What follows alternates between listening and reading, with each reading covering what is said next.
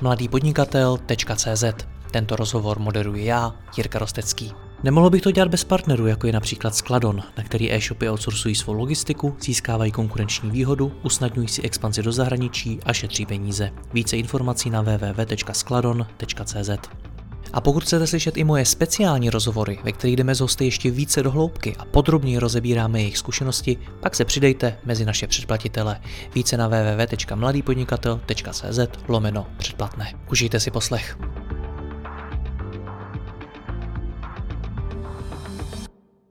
Dobrý den. S inflací a ekonomickou situací v současnosti je poměrně těžké vybírat, do čeho vložit své peníze, pokud je chceme rozumně investovat. Já si na toto téma pozval zkušeného investora a šéfa investiční platformy Fingood Víta Endlera. Povídat si budeme o tom, jak také lze nad investicemi v této době přemýšlet. Vítko, já tě vítám zpátky, ahoj. Jirko, ahoj, děkuji za pozvání a děkuji, že jsi mi nazval zkušeným investorem. No teď jsi zkušený, nebo ne? Eh, nějaké zkušenosti mám, no, nějaký. A jak jsou vůbec, eh, když jsme u toho, jak jsou vůbec užiteční v dnešní době? Protože ty máš za sebou investorskou praxi, dru- investuješ už řadu let. Na druhou stranu to, co řešíme v posledních letech, pandemie, teďkon uh, válka na Ukrajině a podobně, jsou okolnosti, které si jako investor ještě nezažil, ani jako člověk vlastně ne. Tak pomáhají ty zkušenosti, ty historické zkušenosti nějak? Já myslím, že pomáhají obecně, že pomáhají strašně. Ta zkušenost, tak se říká, je nepřenositelná, takže člověk, který si to jako poslechne, tak nad tím trošku mávne rukou, člověk, který si to zažije, tak uh, se mu to prostě za té paměti zapíše. To znamená, uh, já strašně rád se uh, dívám nebo poslouchám opravdu ty zkušený investory, který prošli těma cyklama, jako je třeba Ray Dalio, který mimochodem vydává úplně skvělý potom videa nebo knížky o tom, jak vlastně ekonomika funguje. A, a je založená na mnohem jako delší časové periodě. Rozhodně to není prostě 10 let, nebo řekněme ten jeden hospodářský cyklus. Jo. A ty jsi mluvil o nějakém jako mých zkušenostech, já mám tu zkušenost právě vlastně v tom jednom hospodářském cyklu. Takže pro mě je teďka vlastně poprvé, kdy já jsem začal investovat, nebo první investici jsem udělal v roce 2012, uh, eh, což znamená, to bylo v době jako recese, krize, která tady v Evropě byla. A pak už to vlastně všechno jenom rostlo nahoru. Kromě teda krypta, jo, tam je to rychlejší a tam ty cykly jsou mnohem jako uh, kratší, takže tam ty si tím projdeš. Ale paradoxně vlastně to beru jako velmi dobrou zkušenost, že jsem do krypta naskočil, a že vlastně jsem si jako vzrůsty a pády už i v tom kryptu eh, prošel a vlastně to přenáším potom do těch dalších aktiv, kde právě třeba ta eh, krize si myslím, že bude u některých těch aktiv jako nastupovat teďka. Hmm. Takže zkušený investor se na tu současnou situaci dívá s rezervou jakožto na tu horší část cyklu? Ano, jo, protože eh, zkušený investor ve většině případů investuje dlouhodobě. To znamená, ten tvůj investiční horizont je prostě dlouhodobý a bavíme se tady, že to, jako bych řekl, minimálně 10 let, ale spíš je to 20 let, jo? nebo je to opravdu o tom, že ty nějaký moment začínáš investovat a ty investice neustále vlastně s nima pracuješ a, a probíráš je. To znamená, v momentě, kdy ten tvůj investiční horizont bude 20 let, tak ti garantuju, že projde nějakou krizí, ta prostě nastane a historicky vždycky nastala uh, v období, řekněme, 5, 7 až eh, právě třeba 10, 12 let. A, a byla ničím způsobená. A to je úplně jedno jako čím, jo, prostě ničím byla způsobená, takže ty se s tím jako investor musíš vypořádat a hlavně prostě nepanikařit, hlavně jako říkáš, že šmada, teďka rychle musím prodat. To vlastně dělá takovej ten jako, mm, řekněme, needukovaný retail, kdy oni vlastně v té panice jako vyprodávají se ztrátou a pak nakupují v momentě, kdy to je nejvíc, protože se v tom o tom jako hodně mluví. Ale i tohle to se hodně mění a, a máme tady některé příklady, kdy naopak ten retailer k tomu přistoupil velmi pragmaticky a, a třeba příklad GameStopu a, a kdy v podstatě ten retail jako vykoupil ten drop a, a pak jako vyhnal cenu té akcie nahoru. Hmm. No, ale pojďme zpátky do našich reálí. Ty jsi mi řekl, když jsme se spolu povídali před natáčením, že většina investic v dnešní době nepobije ani inflaci. Opravdu? Jo, eh, pokud se bavíme o té krátkodobé inflaci, která teďka přichází, a musíme ještě zmínit jednu věc, že ta inflace je extrémně vysoká v České republice, kde je vyšší než třeba v ostatních evropských zemích, jo, kde ta inflace je o několik procentních bodů níž. Tak to je jakoby jedna věc, kterou bychom měli zmínit. Jestliže se bavíme, že březnová inflace byla 12,7, tuším procenta, ta dubnová bude minimálně na té samé úrovni, možná trošku vejš a ty predikce, který nám dává Česká národní banka a ministerstvo financí jsou takové, že ten pík té inflace by měl kulminovat někde v létě a bude to někdy kolem 15% a tam by se to jako mělo zlomit a mělo by to klesat a ten výhled na celorok, to znamená rok 2022 je někde kolem 12%, tak je to extrémně vysoká inflace. A očekávat, že já budu investovat do aktiv v tomhle jako krátkodobým horizontu, který mi přinesou 15-20% výnos, tak eh, je velmi jako riskantní. Já neříkám, že to není možný, ale je to velmi riskantní. A ten vyšší úrok je prostě vykoupený tím vyšším rizikem. To, tak, to je základní poučka v investování, také to prostě platí. To znamená, že já se musím smířit, že teďka v tom krátkodobém horizontu já prostě nebudu generovat ty výnosy na ty inflaci. Ale znova se vracím k tomu, co jsem už říkal. Pokud já mám ten dlouhodobý horizont, no tak uh, mě to, já neříkám, že mě to netrápí, samozřejmě mě to trápí a chtěl bych vydělávat jako pořád, jako investor, ale v tom dlouhodobém horizontu se mi to vlastně vy, vyniveluje. A jestliže ta inflace poslední 10 let, 12, nebo nevím teďka, myslím, že to je 10, něco kolem 10 let byla kolem jako 2%, jo, 2-3%, tak to byla vlastně sranda a legrace. Jo. A teďka se nám to vrací zpátky v té jako extrémně vysoké inflaci, ale musíme počítat, že jsme zatím jako sbírali zisky uh, při těch rocích, kdy ta inflace byla velmi nízká. No, vrátí se to zase k těm 2%? Doufejme. já nevím, to je jako dobrá otázka, ale já na ní neumím odpovědět. Eh, nejsem makroekonom a asi si myslím, že ani žádný jako makroekonom by na to doká- jako odpovědět nedokázal. Fakt nevím, jo, protože jsou tady různý jako vlivy, my jsme se mimochodem o, o nich bavili v našem minulém rozhovoru, jaký vlivy a že jako jeden z těch vlivů už by dokázal zahýbat jako s tím trhem a ty vlivy jsme vyjmenovali asi čtyři. Jestli se to vrátí zpátky, jako doufejme, že tady nebude prostě doba vysoké inflace nějakou delší dobu a věřím tomu, že se to vrátí zpátky. Pokud jsme hovořili o cyklech, tak uh, by se to 100% mělo vrátit jako zase na nějakou normální úroveň. Ale jestli to budou 2%, to nevím, jo. Můžou to být 3, můžou to být 4, jako jo, ta inflace se sníží, Jasně. nebude tady pořád vysoká inflace. Věštíme jo, ale... z křišťálový koule, tomu rozumím, ale když se řekne inflace 15%, co to pro mě jako pro normálního člověka znamená? Jak s touhletou informací já mám vůbec naložit? Hele, eh, pro tebe, eh, nebo pro nás všechny, jako normální eh, lidi, je to o tom, že prostě když pojedeme k benzínové pumpě, tak tam bude drahý benzín, když, pojede, když půjdeme nakoupit do obchodu, tak tam prostě bude drahá, drahý potraviny, když nám přijde účet za, za elektřinu a za nájem, tak bude výrazně vyšší, než byl předtím, nebo když se budeme kupovat oblečení, tak prostě bude dražší. No a všechno se nám zdraží. To je úplně jako jednoduchá, jednoduchá jako věc, kterou, kterou my jako všichni pocítíme, uvidíme.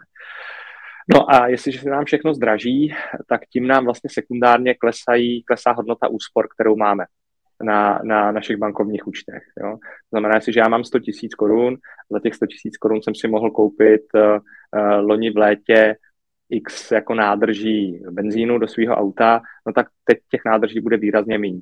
To znamená, že kupní síla těch peněz, který já držím, se mi snižuje a v procentech vyjádřeno je to právě to, co jsi zmínil, jo, bude to o 15%, ale pozor, tady jenom musíme upozornit, že to nebude samozřejmě plošně, jo, protože eh, ta inflace se počítá z nějakého jako spotřebního koše, ve kterém je, myslím, že to je něco kolem 400 položek zastoupeno a každá má nějakou váhu v tom, v tom uh, spotřebitelském koši a neznamená to, že každá prostě bude dražší o 15%.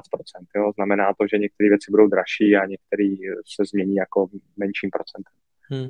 Pokud teď tedy z toho krátkodobého hlediska žádná investice eh, z těch, řekněme, tradičních investic nepokryje ani inflaci, tak do čeho se vyplatí investovat? Eh, já si myslím, že se vyplatí držet uh, svoji strategii, kterou mám dlouhodobě.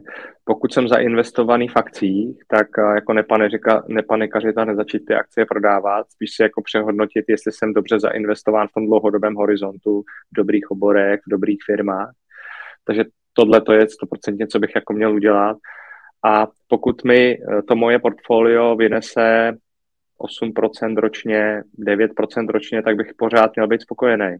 Jo, protože i když ta inflace bude 12, eh, tak eh, já vlastně jsem jako proti té inflaci bojoval tím, že já jsem si na těch svých penězích nebo na těch svých investicích udělal ten výnos 8% a ten rozdíl je teda jenom 4, jo. Tak ten jeden rok to přežiju, dva roky to taky asi přežiju. Jo. Dlouhodobě by to samozřejmě bylo blbý a pak by nastalo jako na tom trhu by muselo něco jako nastat, protože by vlastně se nevyplatilo ani investovat. Pojďme rozebrat jednotlivý ty typy investic a jak na tom podle tvýho názoru a podle tvý zkušenosti jsou. Tak Češi mají rádi investice do nemovitostí. Do, do nedávna jsem v mých rozhovorech slyšel, že to je jedna z nejlepších investic a že se to doporučuje. Tak eh, jak, je to, jak jsou na tom nemovitosti dneska? Já mám rád taky, uh, hodně. a v mém portfoliu jsou zastoupeny zhruba 50%. Eh, s tím, že eh, neinvestuju třeba do nemovitostních fondů, ale investuju přímo jako do těch, do těch nemovitostí. Jsou to nájemní nemovitosti, buď to rezidenční, nebo nemovitosti eh, pro krátkodobí rekreační nemovitosti. Jo, a tam si myslím, že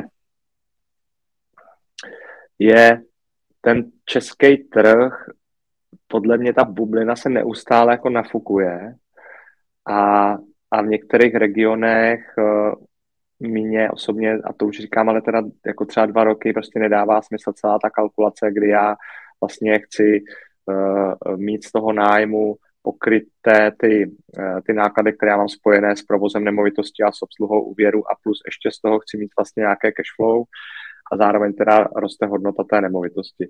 To, co, to, co se jako děje na tomhle trhu, je o tom, že Eh, se neustále tlačí ceny těch jako nemovitostí nahoru a to díky eh, dostupnosti těch nemovitostí nebo nižší dostupnosti, ale zároveň prostě zdražováním nových nemovitostí díky tomu prostě kolik stojí energie, kolik stojí dřevo, kolik stojí ocel, kolik stojí prostě eh, cement a tak dále. Na druhou stranu si myslím, že teďka bude docházet i k tomu, že část toho trhu prostě nebude ty nemovitosti kupovat. A naopak se tady objeví bohužel část lidí, kteří ty nemovitosti budou muset třeba prodat. Jo, a, to, a to díky tlakům ze strany právě rostoucích cen energií a rostoucích cen uh, splátek hypoték. No, takže tomuhle velmi pravděpodobně dojde otázka, jak moc bude připravená ta druhá strana těch kupujících. A já si myslím, že tady těch kupujících je poměrně hodně, kteří budou mít připravenou dostatek jako peněz a budou vlastně tyhle ty nemovitosti vykupovat. Takže u nemovitostí myslím si, že pokud ten člověk v tom opravdu bude dlouhodobě sedět a bude hledat příležitosti tam, kde je nikdo nehledá, tak pořád se dá něco najít. Eh, co si myslím, že by mohlo být zajímavé, je podívat se na nemovitosti v zahraničí. Eh, myslím třeba na evropských, jiných jako v evropských zemích. Eh, myslím si, že docela slušně se dají nakoupit nemovitosti třeba ve Španělsku nebo třeba i v Chorvatsku, takže i jako tam se ten investor, který chce do těch nemovitostí dát ty peníze, může, může podívat. A není to dneska ani takový problém tu nemovitost tam koupit, pokud mám hotovost. Jo. A, ale dá se třeba řešit to i hypotékou v té dané jako lokální zemi. Jo. Dá, dá se to jako řešit. Jo. Třeba právě v tom Španělsku se to dá řešit relativně, ale musím počítat s tím, že dostanu třeba LTV jenom 50%. Takže musím tu hotovost jako mít k dispozici že to bych řekl, že jsou jako eh, nemovitosti, mm, velký extrémní boom byl teďka v posledních letech eh, těch rekreačních nemovitostí, tam ty ceny se vyšrobovaly do v podstatě jako skoro bych řekl úplně astronomických výšin a dneska v dobré lokalitě, to myslím turisticky zajímavé lokalitě koupit rekreační nemovitost je prostě šílenost, jako bych řekl skoro. Takže i tam doufám, že ten trh se jako ochladí trošku. Takže to je tolik asi jako za, za, za nemovitosti, to, co vlastně ale třeba jak já můžu investovat ještě do nemovitostí, je přes nemovitostní fondy, eh, které třeba v tom svém portfoliu mají logistické parky. A to si myslím, že může být velmi zajímavý trend, kdy já nebudu vlastnit jednu jako logistickou halu, ale budu vlastnit vlastně v tom, v tom fondu eh, část vlastně toho fondu a uh, tam si myslím, že ten výnos může být zajímavý. Pořád, protože ten tlak na to je, je velký. Co by si doporučil mladým lidem, rodinám, kteří chtějí nějakým způsobem přemýšlet nad svým mm, bydlením? Hmm. Ale eh, tak otázka je, jestli oni musí vlastnit to své vlastní bydlení. To je jako první věc, kterou oni by si vlastně měli sami zodpovědět, je tím naším ultimátním cílem, vlastnit ten byt nebo dům, ve kterým budeme bydlet, nebo se dokážeme smířit s tím, že budeme žít dlouhodobě v nájmu. I tohle může být cesta. A když se podíváme směrem na západ, tak, tak tam prostě 50%, 60% lidí v tom nájmu žije a že je tam dlouhodobě a jsou spokojení. Jo. Ale znamená to taky nějakou, uh, nějaký přístup celého toho trhu k tomu nájemnímu bydlení a ten tady jako moc velký jako není. Jo. A to ať už ze strany těch pronajímatelů, tak i to, že já jsem třeba v té pozici toho pronajímatele a musím říct, že ten nájemník je extrémně silně chráněný a vlastně ty pronajímatele se velmi často bojí pronajímat ty, ty byty. Právě protože ten nájemník je extrémně chráněný a to znamená, že spousta bytů, které by mohly být na tom trhu a mohly by to být nájemní bydlení, tak tam není, protože ty vlastníci se bojí ten, ten byt pronajímat kvůli zničení, kvůli tomu, že ten nájemník tam potom zůstane, neodejde, nezaplatí a tak dále. Takže tady si myslím, že pokud eh, by se upravila trošku tady ta legislativa, tak by to i tomu nájemnímu bydlení pomohlo. No a pak by asi nebyl problém a asi ani ostuda, aby tyhle ty lidé prostě dlouhodobě bydleli v nájmu. No. Hmm. Takže jako první krok je k tomu přemýšlet o tom, jestli vůbec musím vlastnit. No. A pak jsou tady nějaké další alternativy ve stylu toho, jak velké to bydlení musí být. Jo, já mm, neříkám, že jsem jako velkým jako fandou, ale, ale sleduju ten trend uh, těch tiny houseů, těch prostě malých jako domů nebo toho jako skromného bydlení, velmi soběstačného a, a je to pak o tom, že vlastně já nepotřebuju mít 200 metrový dům. Jo, mně asi bude pro celou rodinu stačit prostě poloviční, uh, poloviční rozměr toho domu. Takže je to i o velikosti toho domu a říct si, ano, no, tak já jsem si chtěl koupit s rodinou 200 metrový dům a, a, a pozemek 4000 metrů, no, tak si koupím 100 metrový dům a ten pozemek bude mít třeba jenom 800. A vlastně jako můžu být úplně stejně spokojený. Tohle už je na samostatný téma, do který, který teď dál nerozvíjejme. Pojďme na další typ investice. Co akcie?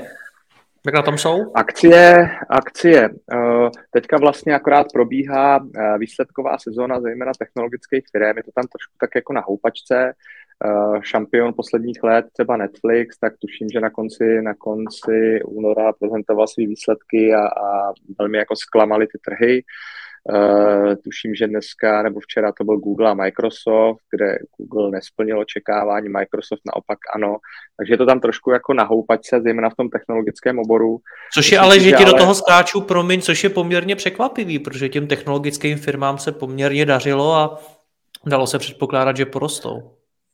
Dařilo se jim v době, kdy v podstatě velká část eh, té populace se jako přesunula do toho online a začala využívat ty služby. Jo. Ono v momentě, kdy eh, pokud máš třeba Netflix, když si vezmeme jako příklad ten Netflix a, a ty jsi tam už projel všechny ty seriály, když jsi byl zavřený v karanténě a ta produkce nová jako není tak rychlá, tak a hlavně už máš i jiné možnosti, že můžeš jít třeba do hospody, tak, eh, tak spousta Můžeš jít ven? To, eh, můžeš jít i ven dokonce, tak, tak spousta lidí jako vlastně si řekne, hele, tak jo, tak já zase se vrátím jako eh, částečně třeba tady k těmhle těm zvykům a, a nebudu to využívat. Takže i tohle to jako tam samozřejmě hraje roli, zejména vlastně u třeba této konkrétní firmy, jo. ale obecně, co se týče, já nejsem v těch akcích jako silně, silně zainvestovaný, takže to jako ne, na nějaký pravidelný bázi, ale je to takový, že ty, teďka to portfolio zrovna jako na tom celý ten akciový trh na tom zrovna moc dobře není a je to vlastně daný tím vůbec, co se globálně v tom světě děje a, a nejhorší je, když na těch trzích je nejistota. V momentě, kdy tam je nejistota, tak ty trhy prostě jako nejsou v kondici. A to se děje teďka. Takže pro někoho to může být příležitost, někdo může říct, hele, dobrý, tak teďka to trošku jako kleslo, tak pro mě to je impuls k nákupu a já si třeba dokoupím v tom svém portfoliu ty akcie, které mám. Pro někoho to naopak může být jako zdvižený prst a říkat, hele, musím se podívat na tu geopolitickou situaci, jak to vypadá, co se všechno může stát. Takže u těch akcí si myslím, že to je teďka opravdu jako nejistý. Jo, a jestli se to vydá směrem jako na sever nebo směrem na jih, to jako moc si nedokážu taky, nechtěl bych ani predikovat ale ono, ono vlastně to ovlivňuje i ty další aktiva. Jo. Tam si musíme říct, že v momentě, kdy jako propadne akciový trh, tak to ovlivní i další aktiva, nemovitosti taky. Jo, třeba. Takže jak teď sledovat, nebo co konkrétně sledovat na tom akciovém trhu?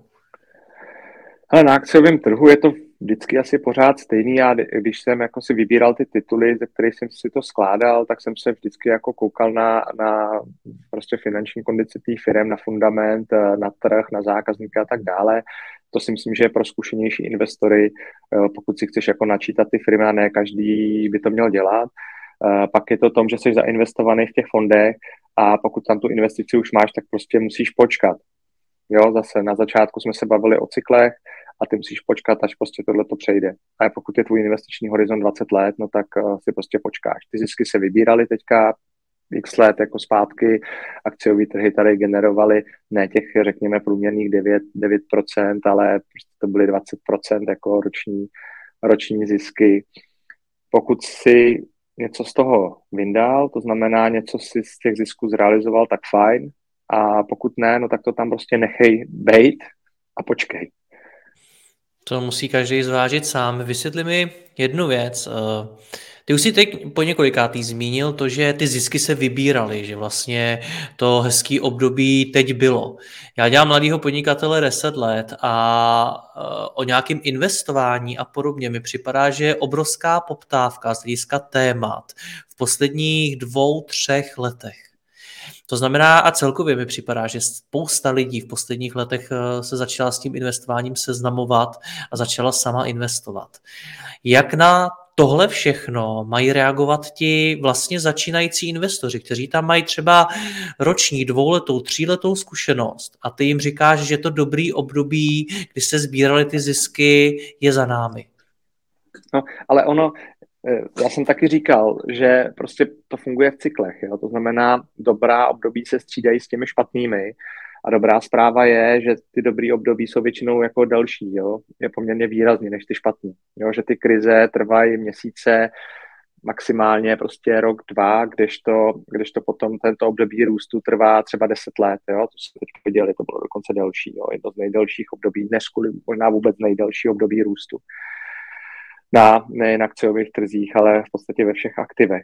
Takže eh, je to znova o tom čase. Jo, mít, ty jsi zmiňoval, že dva, tři roky se všichni začínají zajímat o investování. Ono to může být i způsobeno tím, že na trh eh, vstoupily firmy, které to investování extrémně usnadňují. Přesně tak. Hm. Jo? A který vlastně nabrali z miliony těch uživatelů, jo? ať už jsou to aplikace eToro, Robinhood a tak dále.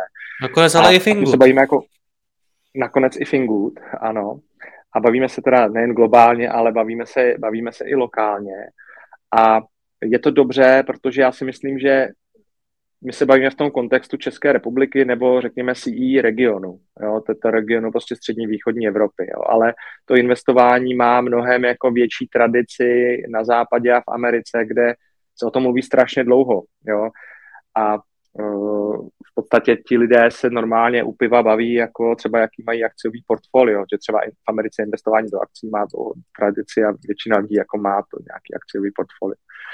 U nás zase je to ano, koupím byt tady pro dceru, pak koupím byt pro syna, tím jsem jako skončil. Jo. Takže, takže u nás je to zase jinak hozený, ale myslím si, že ten, ten vliv na to hodně mají ty aplikace a platformy, Fingood mezi nimi.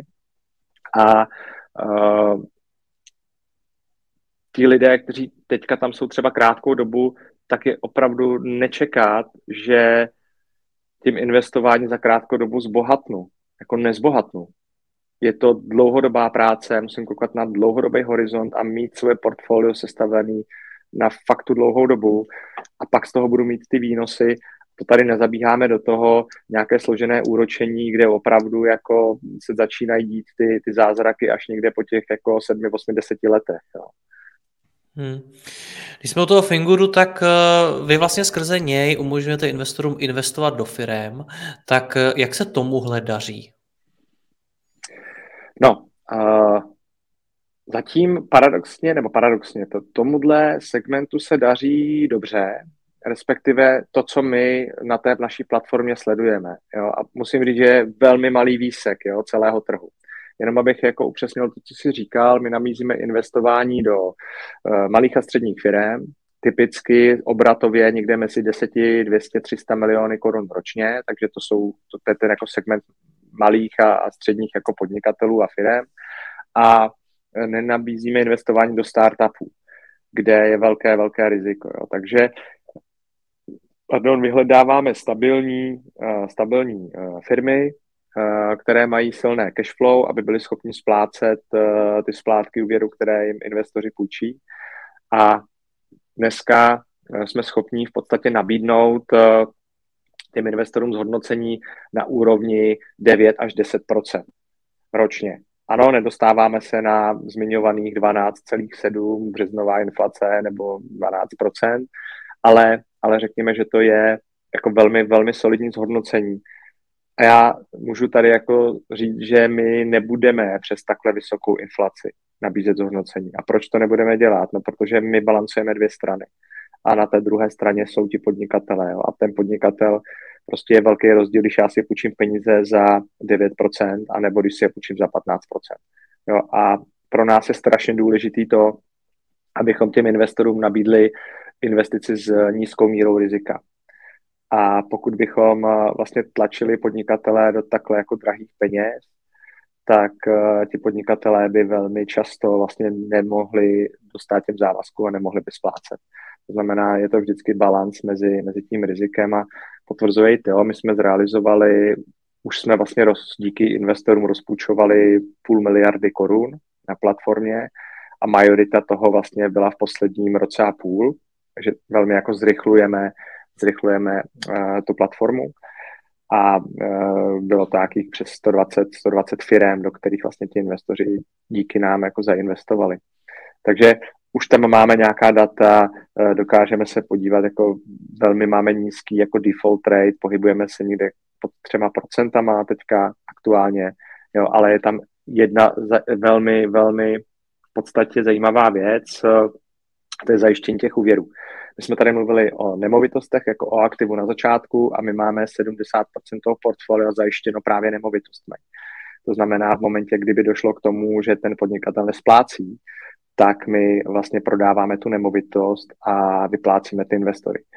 A e, to naše LTV, takže loan to value, e, je na tom celém portfoliu pod 60%.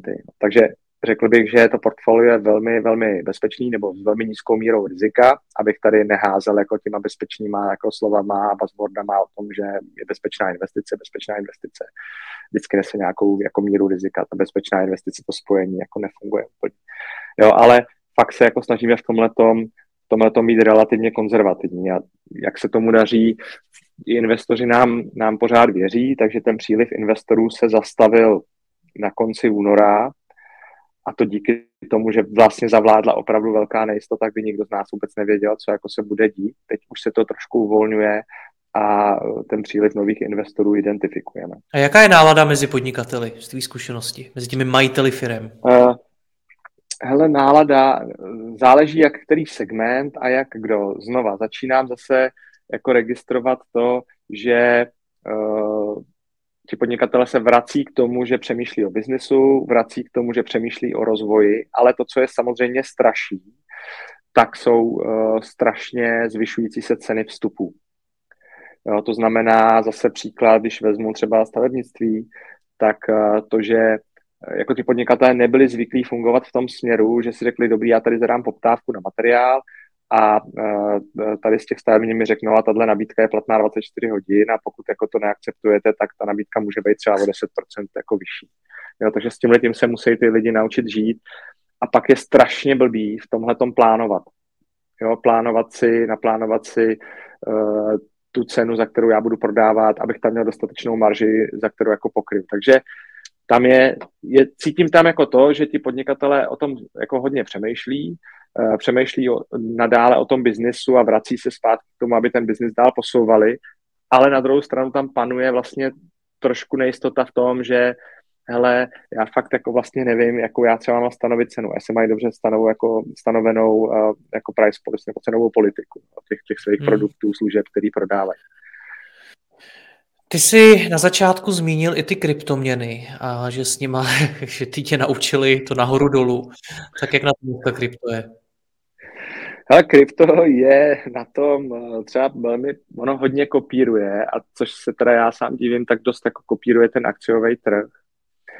Uh, až mě to jako zaráží skoro, ale řekněme, že je to, to, ten trh se chová trochu iracionálně. Já si myslím, že v posledních měsících, dvou letech uh, se v tom kryptu událo strašně moc jako pozitivních věcí, které by měly to aktivum vystřelit do nebes. Jo. Ale nestalo se to. A pak se zároveň stalo několik jako věcí, eh, na který by vlastně celý to aktivum mělo máchnout rukou a stal se pravý opak, jo. A to třeba jako tweety Elona Muska, jo. Úplně prostě ten chlap jako mě dokáže teda jako dost jako namíchnout, uh, protože on zatweetuje a hejbne to jako s celým trhem, jo ač by vlastně to vůbec jako nemělo být. A pak se, uh, pak se tady prostě objeví uh, zpráva uh, taková, že prostě tady jeden stát přijmul Bitcoin za své jako zákonné platidlo a je to prostě extrémně vlastně zajímavá věc, která posouvá ty krypto aktiva k běžnému používání, což je vlastně to, co by se mělo dít nebo, nebo to, že uh, prostě bude přicházet regulace, což může znít, že bude blbě, ale naopak prostě bez té regulace se to nedostane do toho běžného používání a ten trh to nechá úplně jako chladný. Jo. Takže chová se to dost nevyspytatelně, ale zase uh, je to o tom dlouhodobém horizontu. Já osobně jsem jako velký fanda uh, to, těch kryptoaktiv a koukám se na dlouhodobý horizont. A protože jsem první investice udělal v roce 2017, tak jsem si prošel takovým tím jako velkým píkem, který byl na konci roku 2017, začátek roku 2018, pak byl velký propad, pak jsme si několik let prošli takovým slzavým údolím, pak to zase jako extrémně nám vyskočilo, ale dneska jsme, řekněme, zase 40% pod, uh, pod těmi all-time high, který na kryptu byly. A ale já prostě věřím, že se tady buduje úplně no, nová technologie, nová infrastruktura a, a v podstatě bych řekl, že to je internet před nějakými 25 lety. A to si myslím, že jako bude, ale pozor, stejně jako eh, v dotcom bublině, tak tady je spousta projektů, který jako nemají šanci přežít a nepřežijou. Takže každý, kdo chce investovat do krypta, a je nováček, tak za A by si měl to aktivum úplně stejně jako u každého jiného aktiva nastudovat a to já říkám podle mě v každém našem rozhovoru, uh, že tam potřeba ta, ta edukace a edukovat se. A rozhodně bych jako neskoušel nějaké jako shitcoiny a, a jako nějaké takové jedle. Jako to byla moje další otázka, protože ty si okamžitě začal mluvit o Bitcoinu, ale Bitcoin není jedinou kryptoměnou, tak eh, co je podle není, tebe není. zajímavý sledovat? Ale tohle to je, tohle to je extrémně jako komplikovaná otázka. A když tady bude sedět, jako, budou tady sedět mnohem větší experti než já, tak každý na to bude mít jiný názor. Jsou Bitcoin maximalisti, kteří říkají, neexistuje nic jiného než Bitcoin a prostě Bitcoin je král a nic jiného není a, a kdo investuje do něčeho jiného, tak je prostě blázen a všechno ostatní zmizí. Já si to nemyslím upřímně, já Bitcoin vnímám jako eh, dneska nějaký, řekněme, ač to zní možná divně pro lidi, kteří tom kryptotrhu nejsou jako uchovatele hodnoty. A já osobně ho mám jako zastoupený v tom svém portfoliu, myslím, že to je 10-15% a, a víceméně jako do něj odlévám peníze a je to daný tím, že bitcoinu se prostě vytěží eh, jenom limitované množství, 21 milionů, 19 milionů je vytěženo a, a víc jich prostě nebude. Jo, čímž pádem to jako logicky zase v dlouhodobém horizontu poroste na hodnotě. Věcí, které je málo, tak jsou prostě drahé. Takže to je úplně jednoduchá logická úvaha, na to nemusím jako být nějaký specialista, investor. Ale já osobně spíš věřím jako technologii, takže pro mě například Ethereum eh, je jako technologická platforma, která eh, by vlastně v budoucnu věřím, že dokáže, dokáže vlastně spoustu věcí a budou se na ní budovat jako další jako technologie. A to je vlastně pro mě třeba ten jako internet nový, jako, nebo jak bych to nazval. A a pak to, to, je, to je třeba v mém zastoupení asi 80% eh, a pak 10% mám v nějakých jako dalších altcoinech, to znamená alternativních coinech, které ale jsou, řekněme, jako konkurent toho, toho Ethera a rozhodně tam nemám žádné jako, jo, a vždycky se koukám a myslím, že jsem jako v top 10, jo.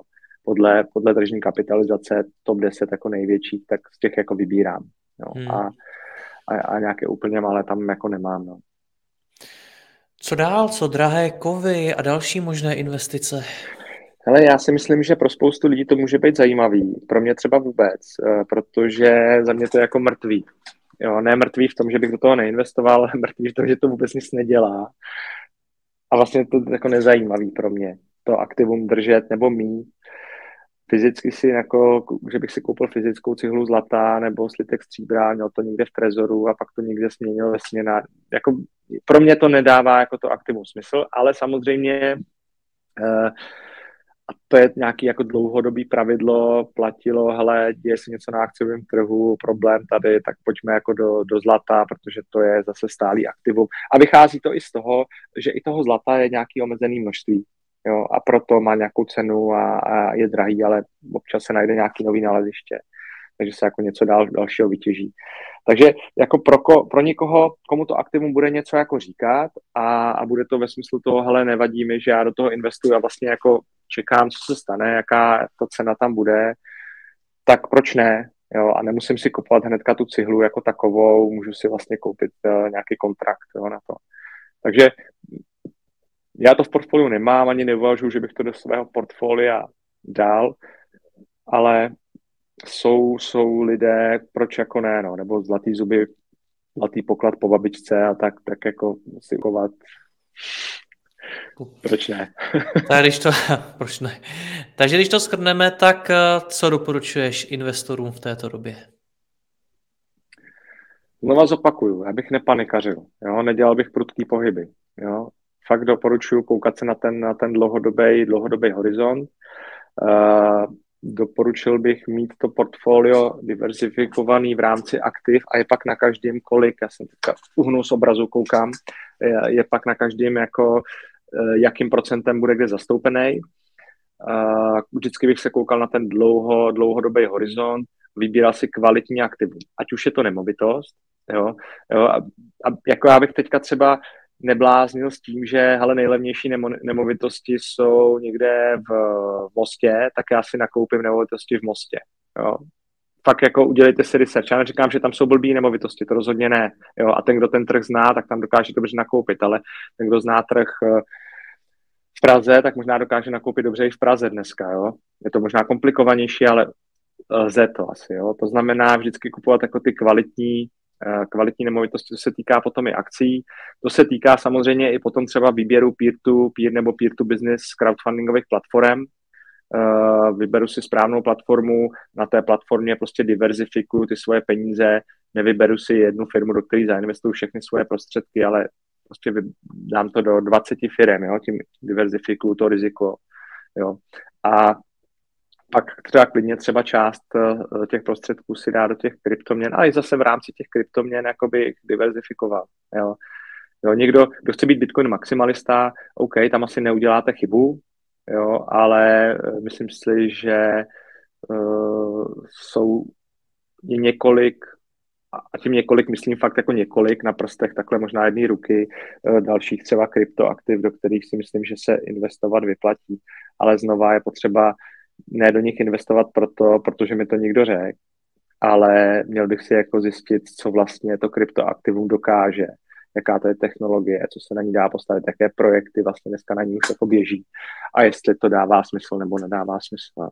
Takže investovat pořád ano, Možná bych ještě se kouknul na to, kolik opravdu investičních peněz já mám k dispozici, protože to si myslím, že tak je důležitý. My jsme tady na začátku mluvili o inflaci, o zvyšování cen energií, zvyšování cen eh, nájmu nebo hypoték, takže ono na spoustu lidí to může dopadnout a může se jim zmenšit ten, ten objem peněz, který mají na to, aby mohli investovat.